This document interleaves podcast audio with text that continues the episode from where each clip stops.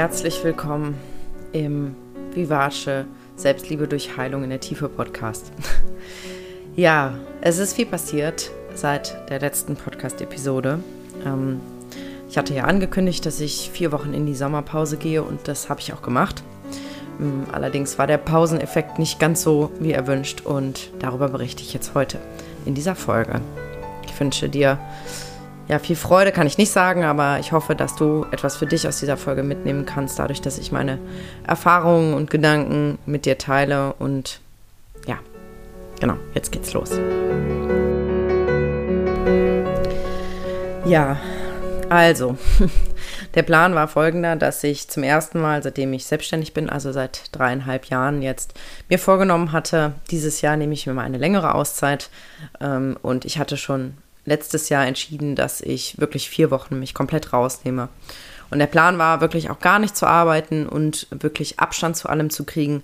Hm, nicht, weil ähm, mir das schadet, was ich tue, sondern einfach, weil, weil ich merke, ähm, dass ich einfach so sehr dafür brenne, was ich tue, dass es mir sehr schwer fällt, überhaupt wirklich, ähm, wirklich Abstand zu kriegen und ähm, ja, meinen Akku auch richtig aufzuladen, weil ich eigentlich in jeder freien Minute Ideen habe und Impulse und mein Business schon sehr mein Leben bestimmt und manchmal wirklich auch mein privates Ich, mein privates Leben zu kurz kommt oder vor allen Dingen zu kurz kam. Im letzten halben Jahr hat sich viel getan.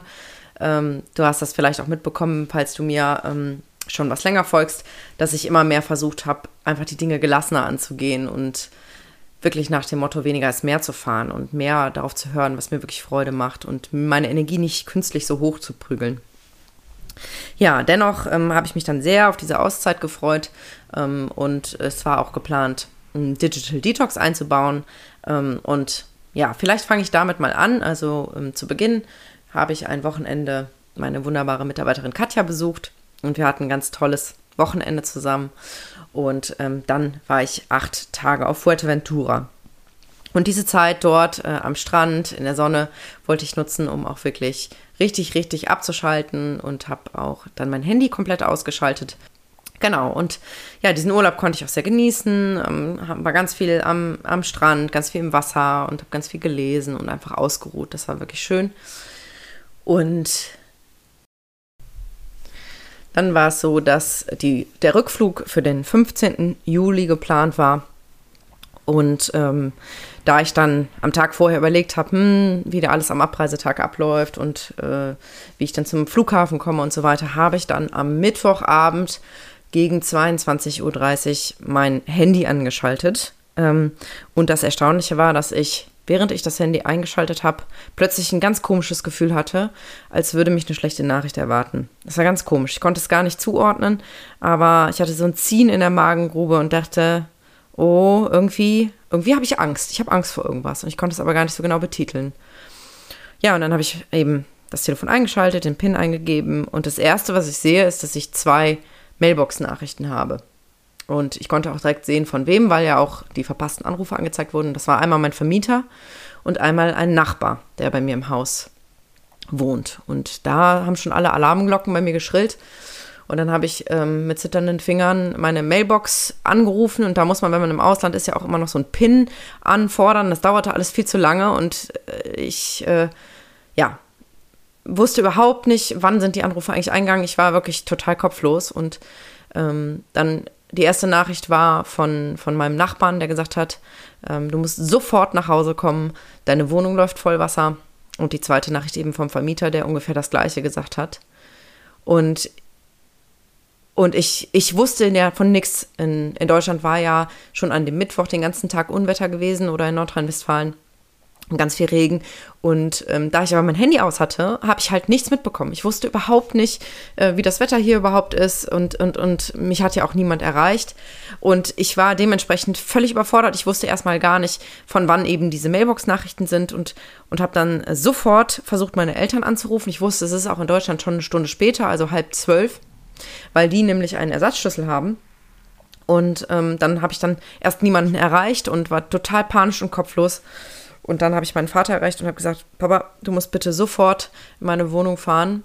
Und äh, dann sagte er, ja, ich bin schon hier.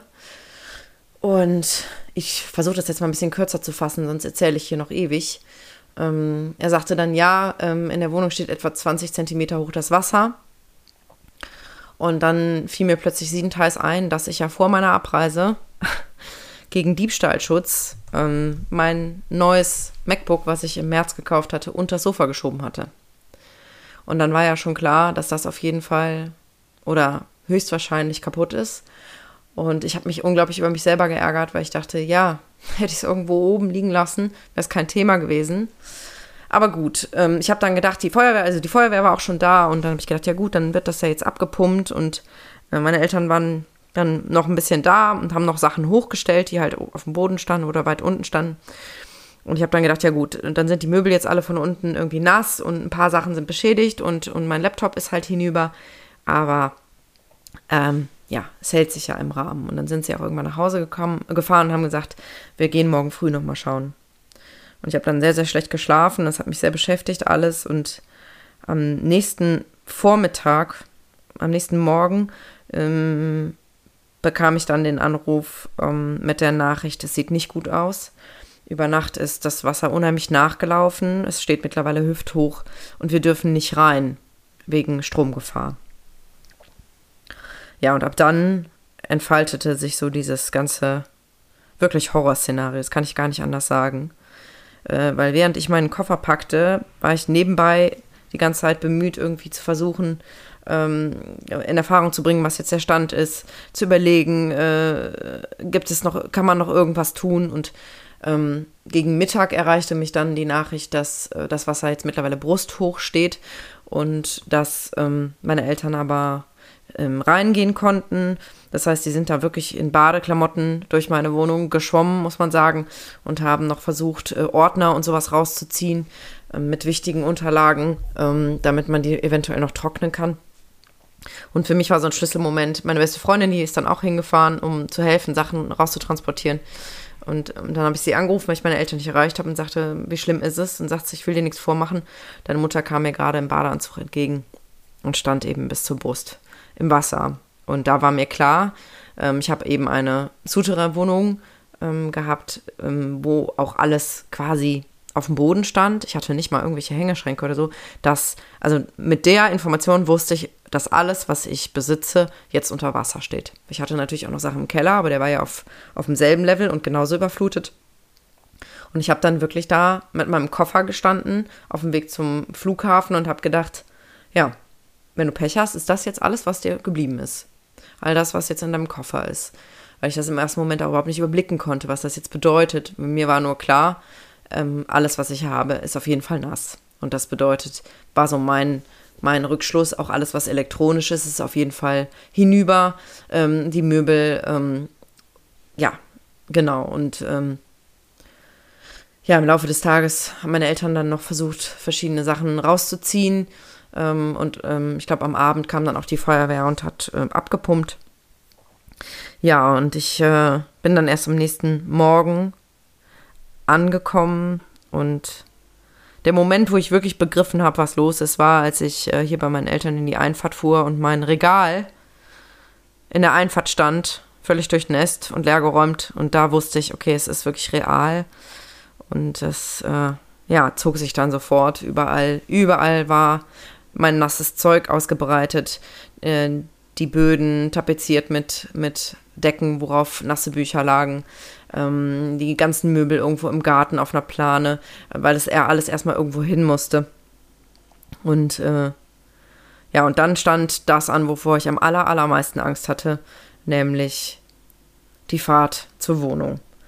Ähm, und mit jedem Meter, wo wir näher kamen, also ich bin da mit meiner Mutter hingefahren, verkrampfte sich alles in mir immer mehr. Und als ich dann hinkam zum Haus, standen schon jede Menge Leute vor der Tür, weil natürlich das ganze Haus ja auch betroffen war äh, mit überfluteten Kellerräumen und Stromausfall und so weiter. Und ähm, ja, ich wurde dann schon begrüßt mit bestürzten Gesichtern. Und ja, dann bin ich die Treppe da runtergegangen mit zitternden Knien und Beinen es roch schon unglaublich ekelhaft, weil alles natürlich nass war und modrig und Ja, und dann kam ich da rein und man konnte dann wirklich auch sehen an der Tapete, wie hoch das Wasser gestanden hatte. Es war zu dem Zeitpunkt schon alles abgepumpt und irgendein netter Nachbar oder eine nette Nachbarin hatte den Boden auch ein bisschen abgezogen, sodass es nicht ganz so schlimm aussah. Und ein Großteil der persönlichen Dinge, obwohl, ja, stimmt gar nicht, das meiste war schon noch drin. Ja, und dann war mir klar, dass, äh, ja, das jetzt irgendwie nicht mehr mein Zuhause ist. Mein Vermieter war dann auch da und sagte, ja, die Wohnung ist auf jeden Fall bis Ende des Jahres nicht mehr bewohnbar. Und ähm, ja, dann habe ich ganz viel Unterstützung bekommen von, von Freunden und Familie und wir haben dann den ganzen Tag alles rausgeräumt, musste ständig Entscheidungen treffen, was jetzt, was wir noch versuchen zu retten oder was entsorgt wird. Die meisten Möbel waren gar nicht zu retten. Die Küche musste komplett rausgerissen werden. Ähm ja, ganz viele Sachen konnte man auch gar nicht mehr identifizieren. Gerade alles, was aus Papier war, war teilweise so aufgeweicht, dass man nur noch erahnen konnte, was es mal war. Ja. Und der Tag danach äh, war mein 30. Geburtstag, der 17. Juli. Und vielleicht kannst du dir vorstellen, dass ich mir das etwas anders vorgestellt hatte. Ähm, wir haben zwar versucht, den Tag oder dieses Fest auch irgendwie ein bisschen zu feiern, aber alle natürlich total übermüdet und ähm, zwischendurch immer damit beschäftigt, in der Sonne noch Papiere zu trocknen, Sachen auszubereiten, zu retten, was zu retten ist, irgendwie einen Überblick zu bekommen über die, über den Schaden, über ja, über die ganzen materiellen Dinge. Ähm, ich habe auch keine entsprechende Versicherung, sodass ja ich auch gerade zu Beginn sehr, sehr geplagt war, auch von der Angst, wie ich das jetzt finanziell gestemmt kriege, einfach alles neu anzuschaffen. Und ja, dann habe ich auch einen Spendenaufruf gestartet. Vielleicht hast du das ja auch gesehen auf den sozialen Medien. Und ähm, zum Glück ist da auch was zusammengekommen, sodass ich jetzt doch einiges ersetzen werden kann und in ein paar Wochen auch in eine neue Wohnung im selben Haus, allerdings dieses Mal unterm Dach, unterm Dach ziehen kann. Ja, und jetzt bin ich bei meinen Eltern mit 30 Jahren wieder, wieder bei meinen Eltern und bin natürlich sehr dankbar dafür, dass ich hier einen Unterschlupf gefunden habe. Aber es ist auch eine große Herausforderung. Meine Dinge, mein Besitz, all das, was geblieben ist, ist überall verstreut. Ähm, alles, was Textilien war, das konnten wir retten. Es haben viele, viele Menschen für mich gleichzeitig Wäsche gewaschen, weil natürlich alles durchnässt war und sofort gewaschen werden musste, um nicht zu schimmeln. Und ja, seitdem ist eigentlich Ausnahmezustand, weil natürlich ganz viel organisiert werden muss, ganz viel, worum ich mich kümmern muss. Und ich erzähle das so detailliert, weil ich weiß, dass es ganz, ganz vielen Menschen ähnlich geht oder sogar noch viel schlimmer. Denn ähm, auch wenn ich Momente habe, wo ich absolut verzweifle und wo ich total überfordert bin mit allem, so ist mir sehr bewusst, dass ich in vielen Punkten unheimliches Glück habe. Und das sehe ich und das schätze ich sehr. Zum Beispiel ähm, ist die Wohnung nicht mein Eigentum, ähm, sodass ich im Gegensatz zu Menschen, die ihr, ihr Eigenheim, ihr eigenes Haus verloren haben, einfach nur in eine neue Wohnung ziehen muss. Ähm, ich habe ein unfassbar starkes Umfeld, was mich stützt und trägt. Es haben so viele Menschen mir geholfen, mir ihre Hilfe angeboten, mich unterstützt, ähm, mir gut zugesprochen. Es ist unfassbar. Ich bin regelmäßig in Tränen ausgebrochen vor Rührung, weil ich so, so viel Menschlichkeit und Liebe erfahren habe, gerade in den ersten Tagen, ähm, was ich als unglaubliches Geschenk empfinde.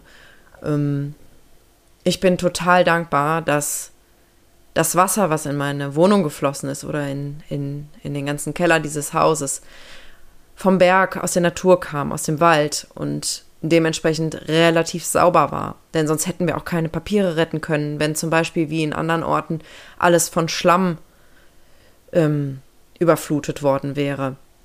Oder vielleicht sogar mit toxischen ähm, Mitteln. Oder wenn durch einen Fluss zum Beispiel alles weggerissen worden wäre. Ich hatte ja das Glück, ich konnte in aller Ruhe alles ausräumen. Es war zwar alles durcheinander und ganz viel kaputt, aber es war alles noch da. ich konnte all meine Kleidung retten, ähm, all mein Bettzeug, all meine Handtücher, solche Dinge. Das kann man natürlich auch alles ersetzen, aber ich möchte einfach auch damit darauf aufmerksam machen, wie viele Menschen wirklich alles, alles, alles verloren haben und die jetzt vor dem Nichts stehen. Und gleichzeitig merke ich auch, ich bin jetzt ein bisschen durcheinander. Ich hoffe, du kannst mir folgen. Ich, ich bin noch nicht so ganz wieder ich selbst. Deswegen springe ich so ein bisschen hin und her, aber mir ist einfach wichtig, ein paar Gedanken rauszugeben. Ähm, mir wird unheimlich bewusst, wie viel wichtiger die Menschen im Leben sind als die Dinge. Denn mein erster Gedanke war, oder einer meiner ersten Gedanken, als ich das erfahren habe, was da gerade passiert, ist, dass ich einfach nur froh bin, dass niemandem was passiert ist, dass es meiner Familie gut geht, ähm, dass niemand von uns zu Schaden gekommen ist. Denn andere Menschen haben durch die Flutkatastrophe oder vielleicht auch durch Corona oder durch ganz andere Gründe ähm, jemanden verloren, den sie lieben. Und ich habe in Anführungsstrichen nur Dinge verloren. Natürlich waren auch viele persönliche Dinge dabei, meine ganzen Tagebücher von früher, ähm, Aufzeichnungen aus den verschiedensten Situationen, aus Seminaren, aus Coachings, mh, mm, alles Mögliche. Aber es ist alles noch in mir drin. Ich habe meine Erinnerungen, die sind mir erhalten geblieben. Und ich habe vor allen Dingen die Menschen. Und, und das ist so, so wichtig. Und ich möchte dich einfach daran erinnern oder dir vielleicht noch mal ein bisschen bewusster machen, wie wertvoll das eigentlich ist und dass wir im Laufe unseres Lebens Besitz anhäufen können, so viel wir wollen, aber am Ende unseres Lebens können wir nichts davon mitnehmen. Und am Ende unseres Lebens, glaube ich, ist nur wichtig, wie ja, wie wir gelebt haben, wie wir mit den Menschen umgegangen sind, ähm, wie, wie sehr wir geliebt haben, wie unsere Beziehungen waren, was, was wir mitgegeben haben dieser Welt. Denn das teure Auto, äh, die schicke Kommode und das tolle Geschirr, das lassen wir alles hinter uns. Und das kann uns unser Leben bereichern, solange wir hier sind.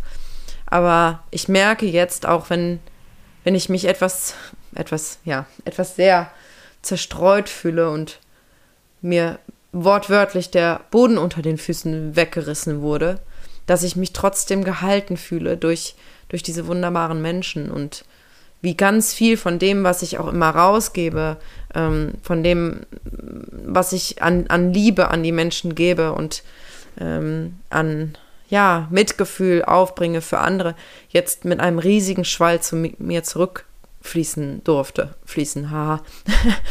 ähm, und das ist ein unglaubliches Geschenk. Und ich hatte so auf der Rückreise, als das natürlich alles in meinem Kopf tobte, so diesen Satz im Kopf, wenn du gar nichts mehr hast, dann hast du immer noch die Menschen um dich herum.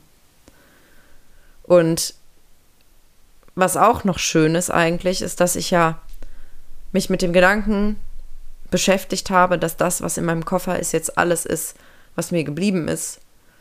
Und alles, was danach noch überraschend für mich gerettet werden konnte, jetzt wie ein Geschenk ist. Also als mir dann bewusst wurde zum Beispiel, dass meine ganze Kleidung zwar nass ist, aber ja einfach nur gewaschen werden muss. Es war jedes Mal ein Geschenk, weil ich mich sozusagen auf das Schlimmste vorbereitet hatte und ab dann ging es quasi nur noch bergauf. Und ähm, ich versuche wirklich zu sehen, dass, dass es eine unheimliche Chance ist, dass ich jetzt in eine Wohnung ziehen darf, die sehr viel heller ist, wo ich mehr Platz habe. Ähm, wo ich einen tollen Ausblick habe, ähm, wo ich weit schauen kann, ähm, was ich mir immer gewünscht habe.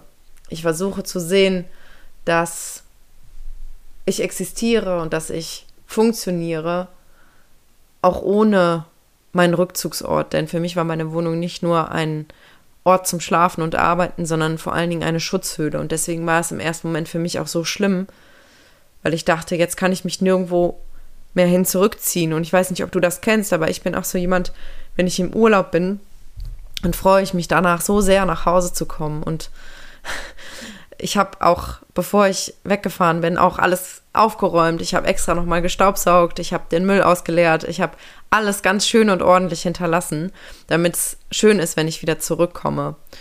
Und ich bin auch so jemand, das ist so ein Tick von mir, wenn ich länger weg bin, dann verabschiede ich mich immer von meiner Wohnung. Das heißt, ich weiß noch genau, wie ich da in meinem Wohnzimmer stand und gesagt habe, tschö Wohnung, bis bald.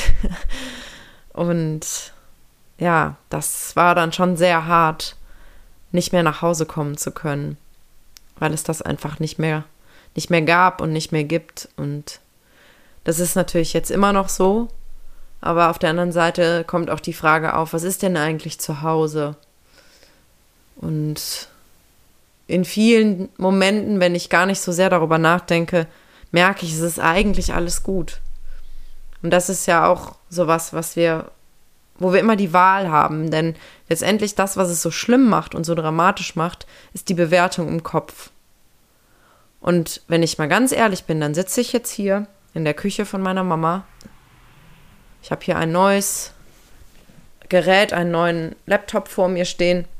Mein Podcast-Mikrofon, was wie durch ein Wunder überlebt hat, obwohl es stundenlang im Wasser schwamm.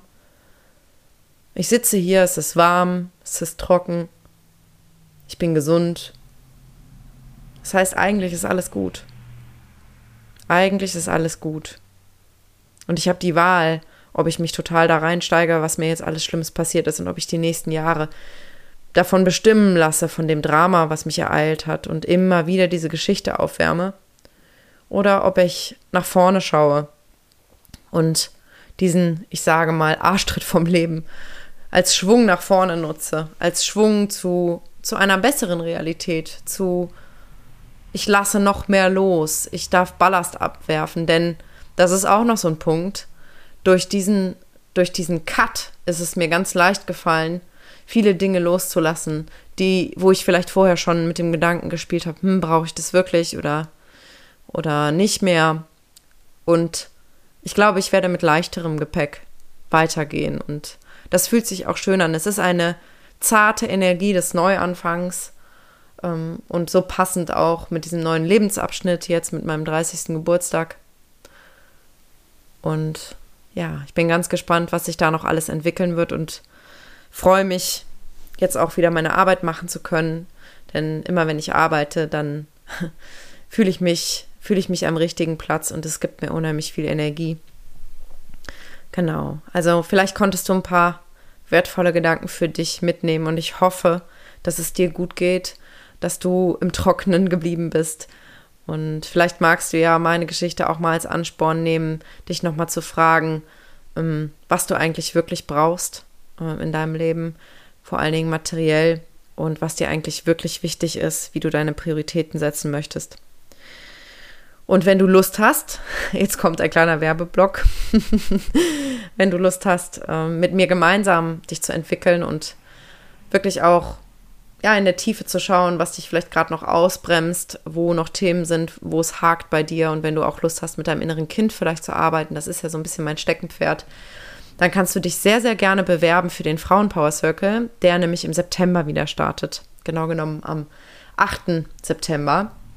Und ähm, tatsächlich sind schon ein paar Plätze vergeben. Das heißt, wenn du dich angesprochen fühlst oder vielleicht schon in den vergangenen Runden überlegt hast, mitzumachen, dann bewirb dich jetzt gerne und ich schaue, ob das passt, ob du dazu passt und ob das das richtige Programm für dich ist. Ich würde mich unheimlich freuen, dich dort begrüßen zu dürfen. Wir werden uns dann immer von 19 bis 21 Uhr abends online treffen und ähm, ganz intensiv arbeiten, aber auch viel gemeinsam lachen.